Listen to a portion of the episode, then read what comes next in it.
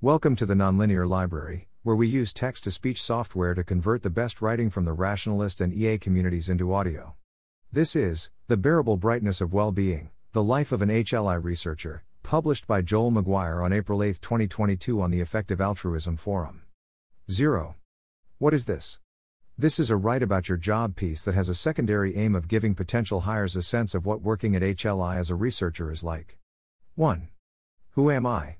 I quit an economics PhD program at a state school in the USA to join the Happier Lives Institute, HLI, as a researcher a little more than two years ago. It was one of the better decisions of my life.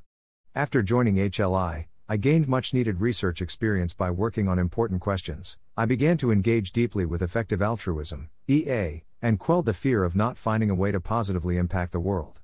I had a master's degree before starting the PhD, but I'd rushed through both degrees in three and a half years. This left a blank space where practical research, or any work, experience would typically go. In my PhD, I had some vague hope of how I'd pivot my research into an EA aligned area, but this was a hope, not a plan. I didn't know how I'd do research that mattered. Thankfully, HLI offered me an excellent opportunity to work on worthwhile topics. I escaped the PhD program and my gnawing doubt by joining HLI as an empirical researcher, and their first employee. If you're concerned about your lack of elite pedigree, like I was, then trying to start at a young EA organization seems like a plausible path towards acquiring a much coveted EA job. 2. Why do I do this job? I find it thrilling to work on the edge of a research field and potentially expand its borders. I love the intoxication of discovery, the flow of coding, and the challenge of designing a beautiful visualization. But attempting pioneering research is tough. The fields I work in are riddled with methodological issues that have no established solutions. The way is undiscovered. The map is mostly blank. Studying well being feels like chasing the Holy Grail. Well being is good, and if we can measure it better, we can do good better. Plus, I get a dopamine hit every time someone asks me what I do, and I get to say I'm a happiness researcher. Never mind that they almost inevitably ask about how one acquires personal happiness, which I think is common sense, when I'm in the business of global happiness. HLI, even though it's growing, is still small. That means I have a sizable say in setting the research agenda. This makes me feel like I have skin in the game. It can be a lot of pressure, but it's deeply fulfilling to feel like I'm doing the most good I can reasonably do. 3. Some details on how I divide my time. Below is a chart that shows how I split my time between distinct tasks in my role as a researcher. As you can see, I spend almost 70% of my time doing research. I think this means something organizationally is working. Figure 1 The distribution of Joel's time across tasks. Research. About 75% of my research time is dedicated to my primary work of analyzing the cost effectiveness analyses, CEAs, of different interventions. I spend the rest doing general research tasks like reviewing studies or giving feedback on ideas. For my work on CEAs, I spend about 50% of the time writing or refining our scripts, 35% writing and revising reports, 15% adding data to spreadsheets, and 5% searching for and reading studies. Meetings and other tasks. The nature of my work varies throughout the year. Last summer, I spent a lower bound of 29 hours organizing, hiring, and managing HLI's inaugural cohort of summer research fellows. I was pretty involved in hiring the second HLI empirical researcher, the excellent Samuel Dupret. At the end of the calendar year, beginning of the new one, we typically spend more time reviewing and outlining our strategy. When reports are published, I spend some time replying to comments on EA forum posts or Twitter and assisting in our messaging surrounding a report. Most meetings are pretty helpful. I have one research, coaching, and full team updates meeting in a typical week. For the research meeting, Sam and I update Michael, the founder and director, about the progress of our projects and discuss the next steps. Or I should say, we present our problems, including many we didn't know we had, to Michael, and he dispenses wisdom like bolts of lightning.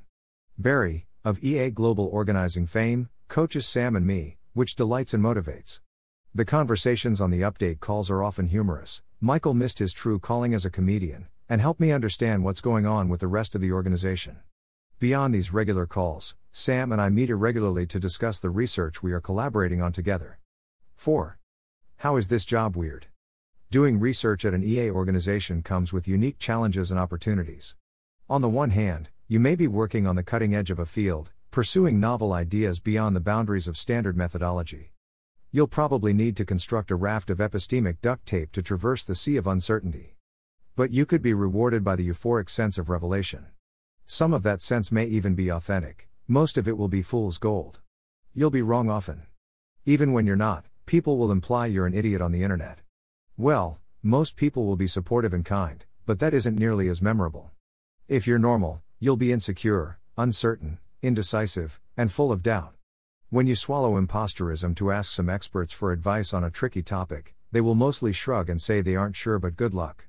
If you're like me, you'll be hooked. 5. Potential downsides of the role. When I was the only empirical researcher at HLI, for the first year and a half, there wasn't much technical guidance on how to do my research.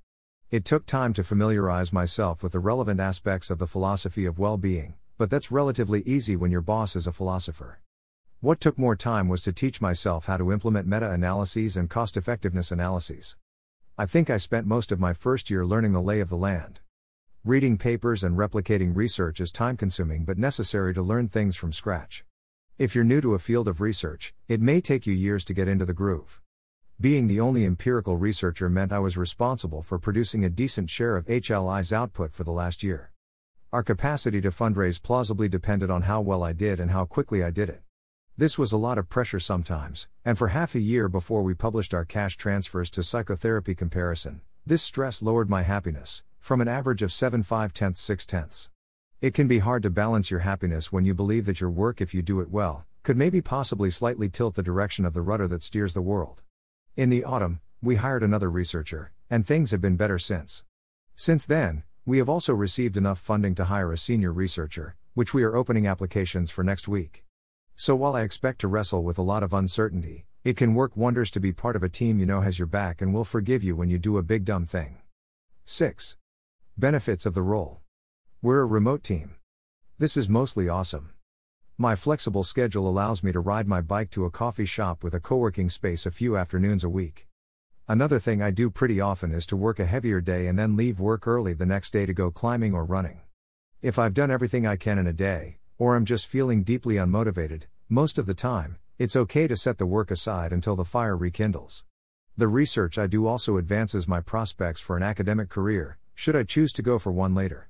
The PhD I quit was at a state school in the USA. Now I'm confident that I could get admitted to a better school because of my research and the people I've met. I've been able to be a visiting scholar at Oxford's Wellbeing Research Center and collaborate on two academic papers, even though that's not the primary purpose of the work I do. One paper, co authored with Caspar Kaiser and Anders Malte Mortensen, both from Oxford, was published in Nature Human Behavior. For the other paper, I was able to work with a researcher I admire, Johannes Haushofer, who EAs might know for his studies on GiveDirectly, and his co authors. I've also found plenty of opportunities to speak to people interested in effective altruism and well being research. I find it particularly satisfying to try and help people who are figuring out what they're doing next. I count an excuse to travel as a benefit of working remotely for HLI.